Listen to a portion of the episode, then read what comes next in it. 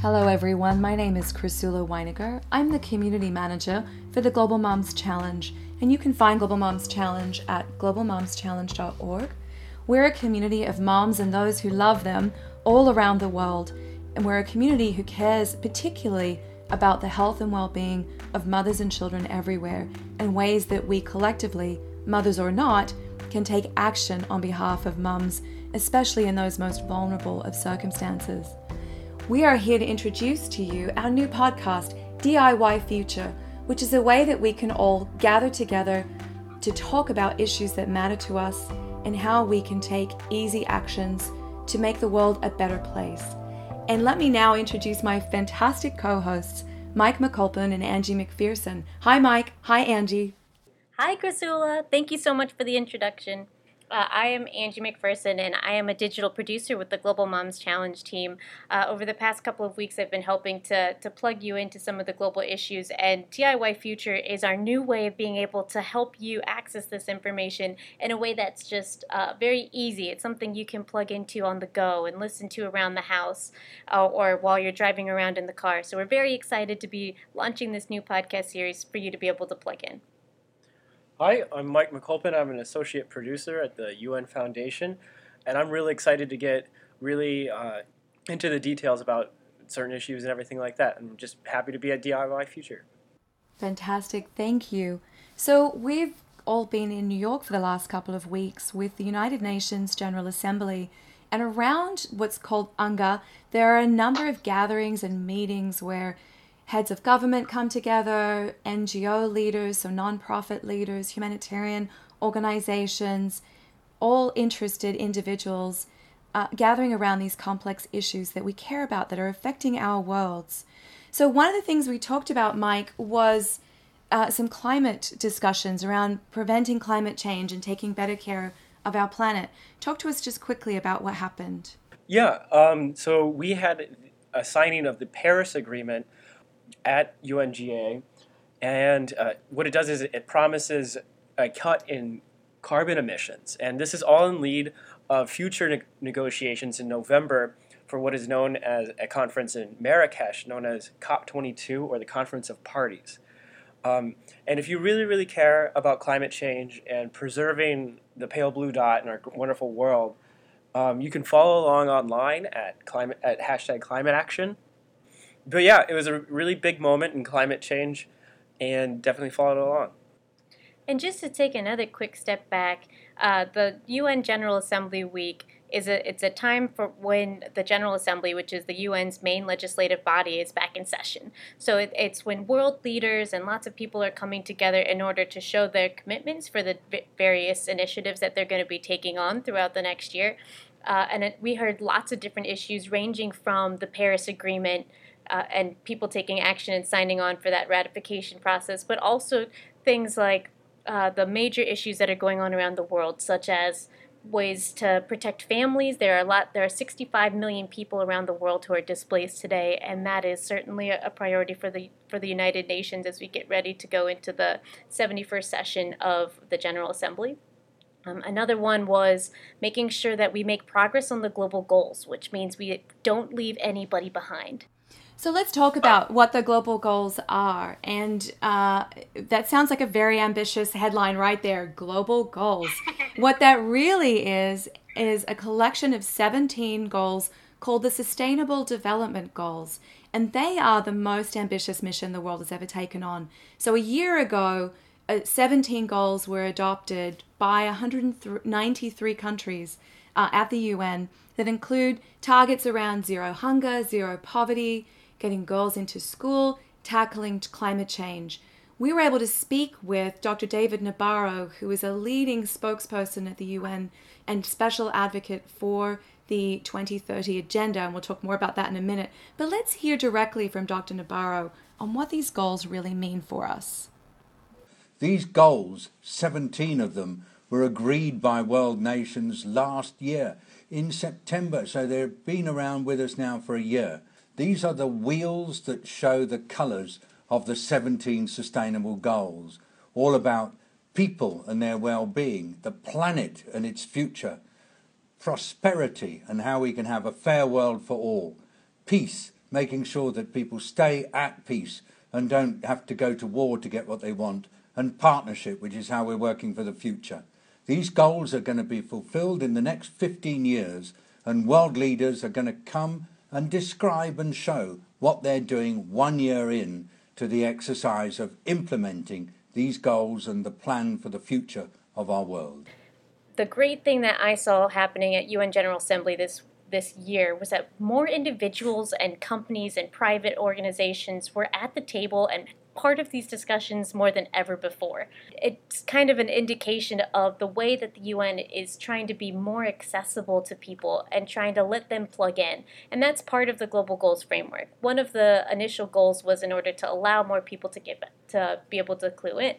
And while we were at UN General Assembly Week, we heard from Kathy Calvin, who is the president and CEO of the United Nations Foundation. And here's what she had to say about what she's seen change at UN General Assembly Week over the past 10 years. So I got married 10 years ago yesterday. Uh, yeah, all right. but you know what? It's interesting. I got married in the middle of UNGA Week. What was I thinking? Because UNGA Week 10 years ago wasn't what it is today the only people who came were heads of state, and they came into the UN, and the rest of the city just went about its business, knowing there was gridlock around the UN. But we didn't have Climate Week, we didn't have CGI, we didn't have Social Good Summit, we didn't have Solution Summit, and we didn't have everybody bringing their issue to New York to be relevant in the conversation that was taking place. So think about that difference that's taken place in 10 years. And that's pretty spectacular. And, and that's really a credit to the United Nations saying everything that's being talked about inside needs to be engaged with outside. And, and we love that concept, and that's part of what this is all about.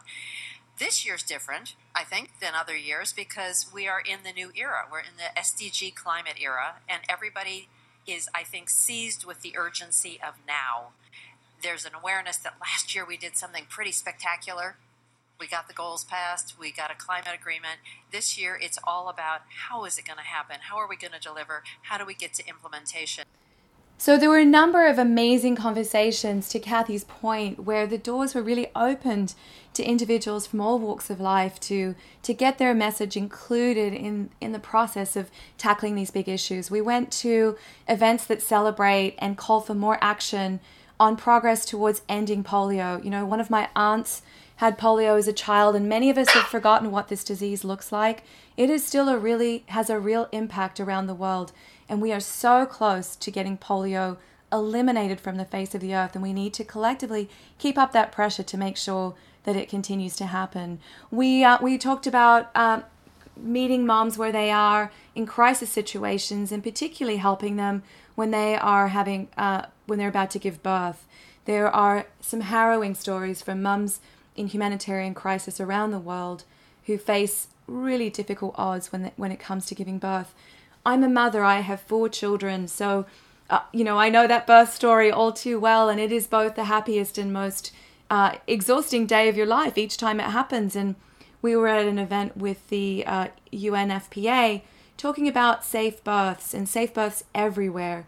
We heard a story from Joy Marini at Johnson & Johnson of a mum from Budapest who actually had to give birth underneath an overpass in, in her homeland. And and that was she said it was the best day of her life. It was such a wonderful moment, but it happened in terrible circumstances. And so we need to pay attention to these stories of mums around the world and, and, and the sorts of experiences that they're facing. And so that's one of the reasons why I love this time where everyone comes together around the UN General Assembly because we get to hear those stories and make sure that those ordinary voices have a stage uh, where world leaders can hear their experiences and then make the commitments needed to make sure it doesn't happen again. It's also really a great time to be able to hear about stories of progress. For example, Memory Banda, who is a girl who's working to ensure that uh, there's less violence against women around the world and has taken a stance in her own community to be able to raise up her voice in defense of uh, ending child marriage. So she's made remarkable progress, and we were able to hear her story at the Social Good Summit. And you can actually plug in and watch her entire uh, her entire panel online if you just go to DIYfuture.com, uh, and you'll be able to watch the entire thing. Let's talk about now ways that people can take action and that we can all get involved in these sustainable development goals and how we can add our voices to what we want for the world.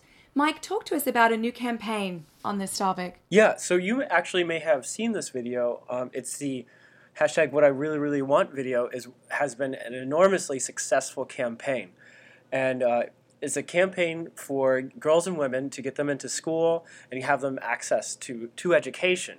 But what you can do is to go to globalgoals.org and really educate yourself on each of the goals. And each person sort of has their own interests, whether it's education for girls, climate change, hunger, poverty. See what finds your agenda, find your issue, and make change. It's there. It's all there for you. So, we want the world to be a better place. That's why we're here, and we know that that's what you want too. So, join with us on this journey together as we explore some of these sustainable development goals, as we find ways that we can collectively and individually take action on the things that we care about. Find the goals that resonate with you, post about it on social media. The launch video for the What I Really, Really Want campaign is, as many of you might have already guessed, a uh, remake of a Spice Girls song from many years ago that was a big part of my uh, my twenty something. Now I'm calling my age out here, but it's a fantastic clip from some amazing singers and dancers, and you're just gonna love it. So check it out and then add your voice under hashtag What I Really Really Want. We know that every single one of us wants a better a better world. We want a world of peace. We want a world where the kids in our lives can have safe um, and healthy upbringings wherever they are, at any place, at any circumstance in time. So join with us and share your vision for the world that you really, really want. And let's DIY our future together, my friends.